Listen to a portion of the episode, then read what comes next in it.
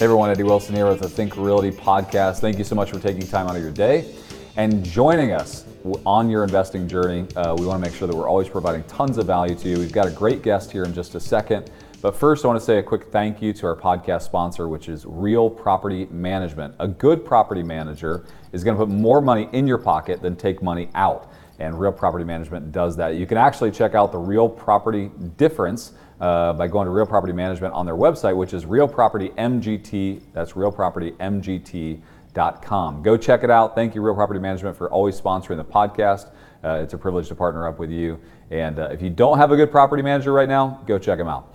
Our guest today uh, is a guest that's been with us for quite some time. Uh, he is actually one of our resident experts and always on the stages at our Think Realty shows. And we're actually in Houston, and he'll be speaking on the in the conference uh, to, tomorrow. And uh, then also he'll be in Tampa. So if you haven't bought your tickets for Tampa, make sure you buy your tickets. Use the code podcast, and you get a buy one get one free on that. Jason, thanks so much for joining us. Yeah, absolutely. Appreciate it. Yeah, you're doing good? Doing good. It's yeah. been crazy. I saw you walk in with a sport coat, but now you got a jean jacket on. What happened? Ah, trying to look more hip. Okay, you know? got yeah. it. Yeah, I think you're you are bringing that culture in. I'm know? trying to, you know. Yeah. yeah. I heard that you like used to sleep in suits. I did. Now I don't think yeah. I ever see you in a suit. Pocket squares, ties, slept in them. Yeah, yeah, that's great.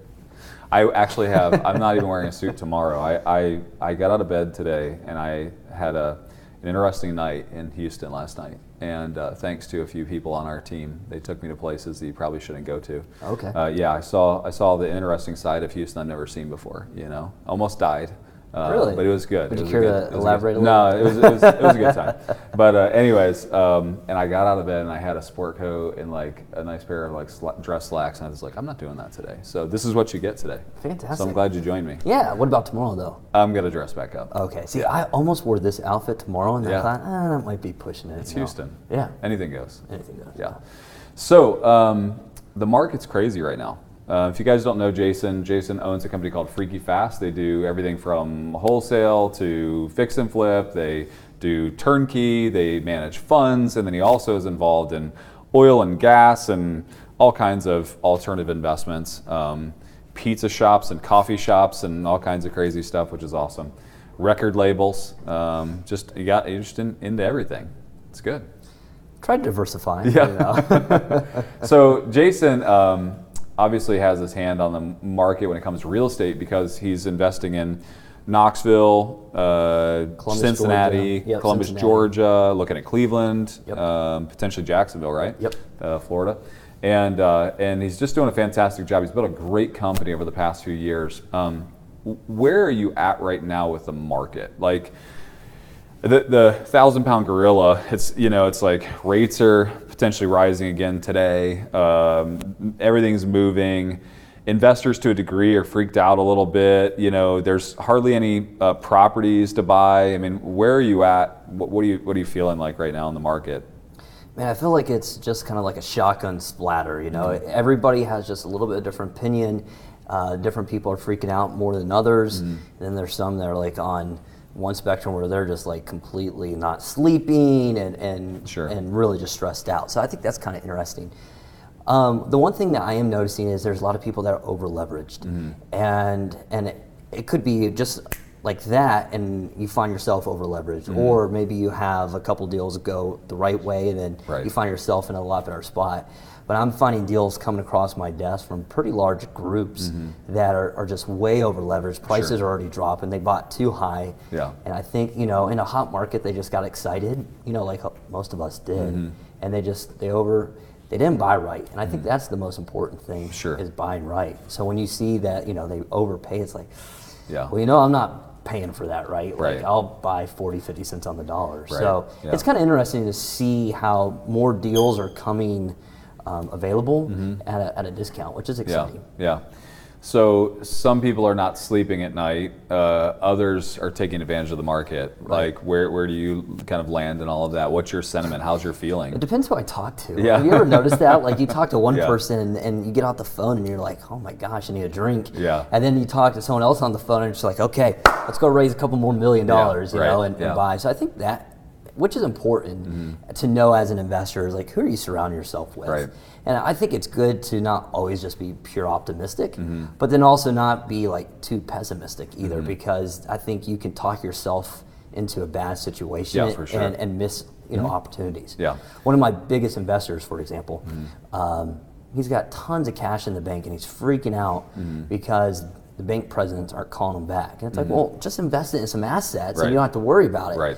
But he also, you know, experienced the 87 crash, I think is the one that really hit him hard. And so from Mm-hmm. Yeah. there, it Freaks just. him out a little bit. Yeah. So it's just kind of interesting to see how Yeah. people's minds work.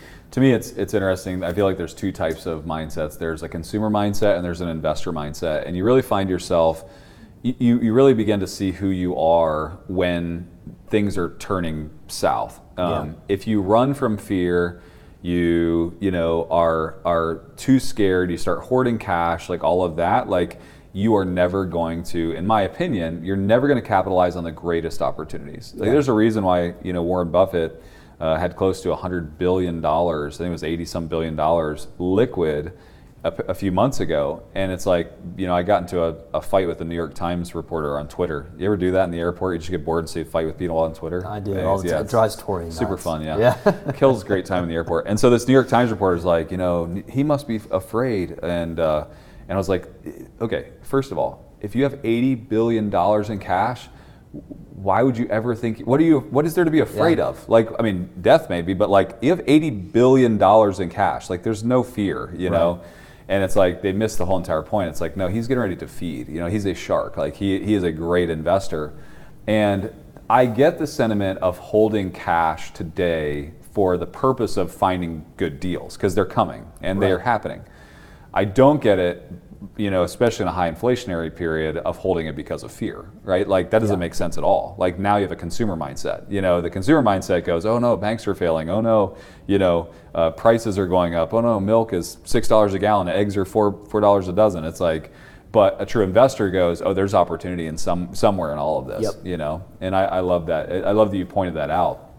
Um, so the market is is getting difficult, um, but in difficult markets, we always find great opportunities. Where are the opportunities at that you're finding? You know, you said you're finding deals 40, 50 cents on the dollar, but where do you find deals like this? I mean, is this are you finding people with packages of homes? Are you finding individuals? Are you finding the retail market? Like, how do you find these? I think it's a col- it's a collection of all those op- options and, and, and different uh, marketing strategies. You know, like I think too, word gets around. You know, if you buy a package deal, then when someone else hears, they they give your name. Sure. Or you know, speaking events. You know, I spoke at a conference down in South Florida.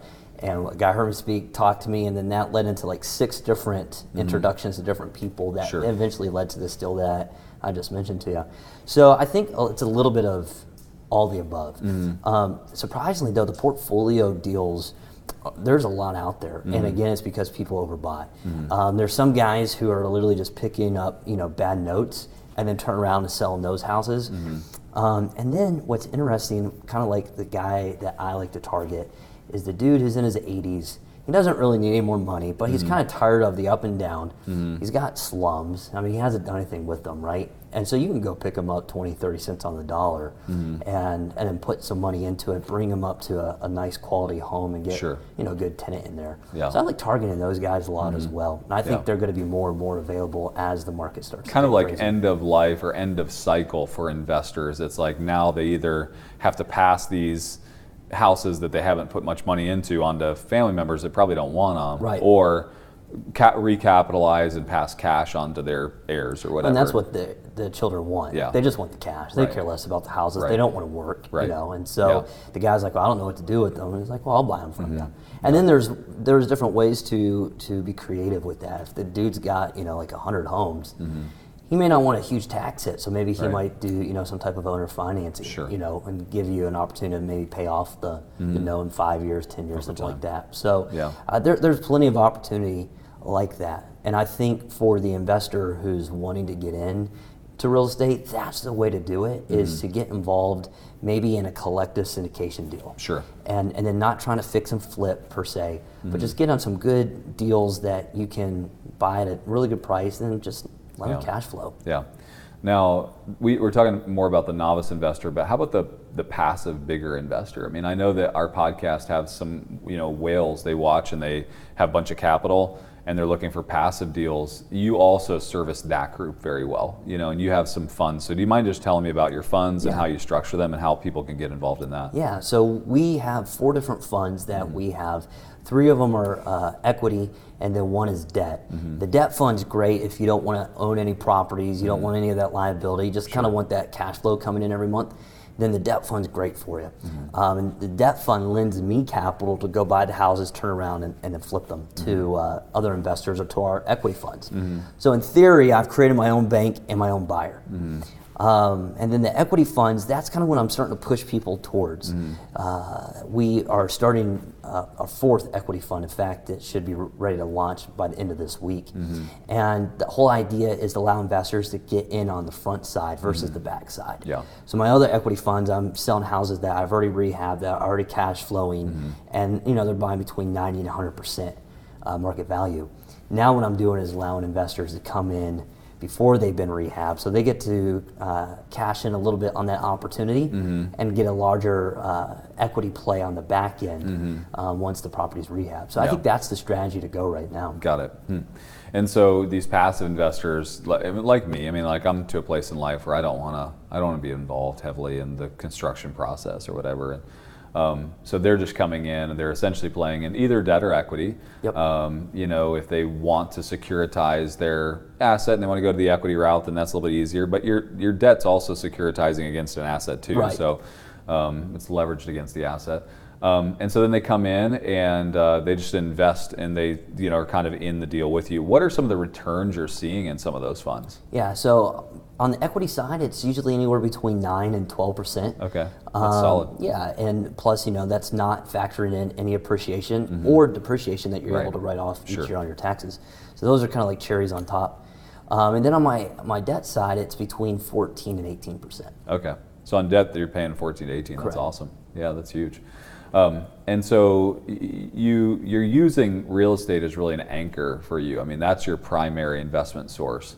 Um, seems like you're finding good deals. It doesn't sound like you're buying in um, in primary markets. It seems like you're buying in B markets or ancillary or tertiary markets, um, which is awesome because that seems to be where all the cap or that seems where all the return is today. Right, yeah. And then um, and then it sounds like you're you're also structuring a way that just about anybody can play. They can buy it as a turnkey off of you, or they can play in both equity or debt.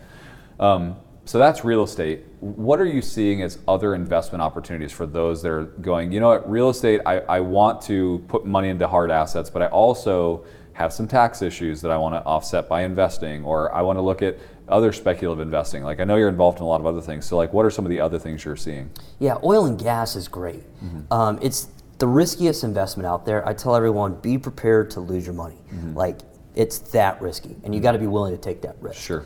But two things. One, it's also the most high rewarding investment out there that I know of. Mm-hmm. Sure. Um, it, it- you know, you can do very minimal production and still generate 20, 30% on your money. Mm-hmm. But the thing that really lowers a lot of that risk is the tax advantages that come with investing in oil and gas. Mm-hmm. Sure. Um, if you are in need of a tax write-off, maybe you're going to take a huge tax hit. Then I always encourage people to do oil and gas, Mm-hmm. And, that- and that's why I got into it. I first started before I even got into real estate. I worked for an oil and gas company and learned Sure. that uh, side of, the, of investing, Mm-hmm. and then got into real estate later on. And my goal was to get back into oil and gas, but for myself. Sure. So I want to own my own small EP company Mm-hmm. and and just invest my money into these wells. Mm-hmm. But then talking to my own investors that are needing tax write-offs, like, okay, I'll give you that opportunity. Why don't you come in with me? And Yeah. you're gonna, depending on the kind of well, you can generate anywhere between 20 and 80 percent of a tax write-off. Mm-hmm. Sure. So instead of giving the money to Uncle Sam, why don't you invest in an oil and gas Sure. well, and Yeah.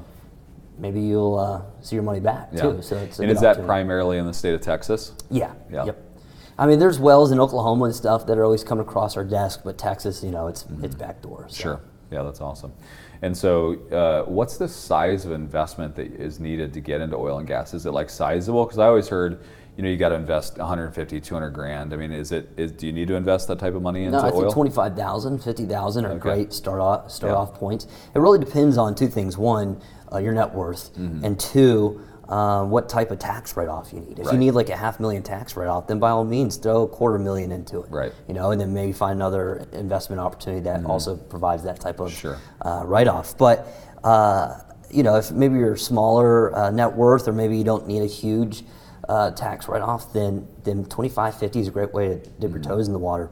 Another great strategy too is guys who are looking to convert uh, money from a traditional to a Roth, and they know that they are going to take that tax hit, and they're Right. like, "Well, I guess I'll go ahead and do it." It's like, well, no, invest the money in an oil and gas project that we've got that Mm-hmm. Sure. will give you an immediate write-off, so you Right. don't have to pay your taxes for Right. converting your money from That's a great point. you know your traditional to a Roth. Yeah, that's So there's so many different ways to be creative and structure it to help make that money go a little bit further. Yeah. So as you look, uh, you know, if you had a crystal ball, you look down the road a year, um, maybe a year and a half, two years. Uh, what do you think uh, you will wish that you took more advantage of currently right now? You know, talk to Jason like two years from now, like what, what you know, like or Jason two years from now. What what do you think he's gonna wish that you did more of right now? Man, that's a great question. Thank you. Yeah. Um, I just figured I'd try to stump you. You know. Oh, you See did a good happens. job. Yeah, let me think about this for a minute. How much time do we got? Uh, I think what I would tell Jason two years from now to this Jason is don't freak out. Yeah. Because I think a good deal is a good deal. It doesn't Yeah. matter if it's in real estate, oil and gas, or you know private equity, or Right. Mm-hmm. you know some restaurant or coffee shop, movies. You know people are doing that right now because they need tax write-offs, Right. and it's a fun project, right? Um, I don't think it's necessarily what you do. I think it's the fact that you do something and not sit on the sidelines. Mm-hmm. Right. I think that's what I would tell myself: is don't freak out. You'll get through this just like everyone else talking to that talking about that one investor uh, who was kind of freaked out. You know, he was telling me, you know, I, I just I think you've grown too big and things like that. And I was like, well, maybe so, but I'm here now, and I'm just going to keep pushing on forward. And you Right. know, this is where we're at now. This is where I want to be by the end of the year. And when I was done, he goes, well, you know, when I was in uh, in '87, I was 25 and I lost everything. He goes, I kind of wish I had the mindset you did. It was maybe a little further along. And and so I think that kind of spoke to me is yeah you can lose your money yeah you know you could have Right. a lot of sleepless nights Right. but don't quit Right. I think that's the biggest thing Just don't quit believe me there's there's days where I want to there's days nights you know I want to Yeah. um, but yeah just I guess pushing through Yeah. You guys have uh, what, what's the number that you guys have under management or close to under management right now?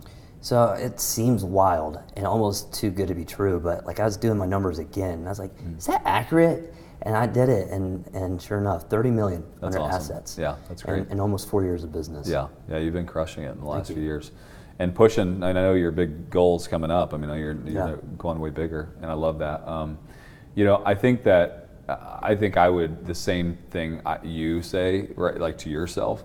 Like I think I'm going to say the same thing. Like perseverance when there's also fear involved. Yeah. You know, um, staying under that weight and avoiding fear and like choosing to pursue something versus choosing to run from something. Yeah. I know that there's a there's a principle in my life that if I'm running from something, it never has a good outcome. But if I'm chasing something, it's all it always has a good outcome. It may not be the outcome I wanted, but as long as I'm pursuing or chasing versus running from, and it's like it's that kind of concept of like anytime you're playing defense, you know, it's it, man, it's it, it feels like a lot of investors. You understand this analogy?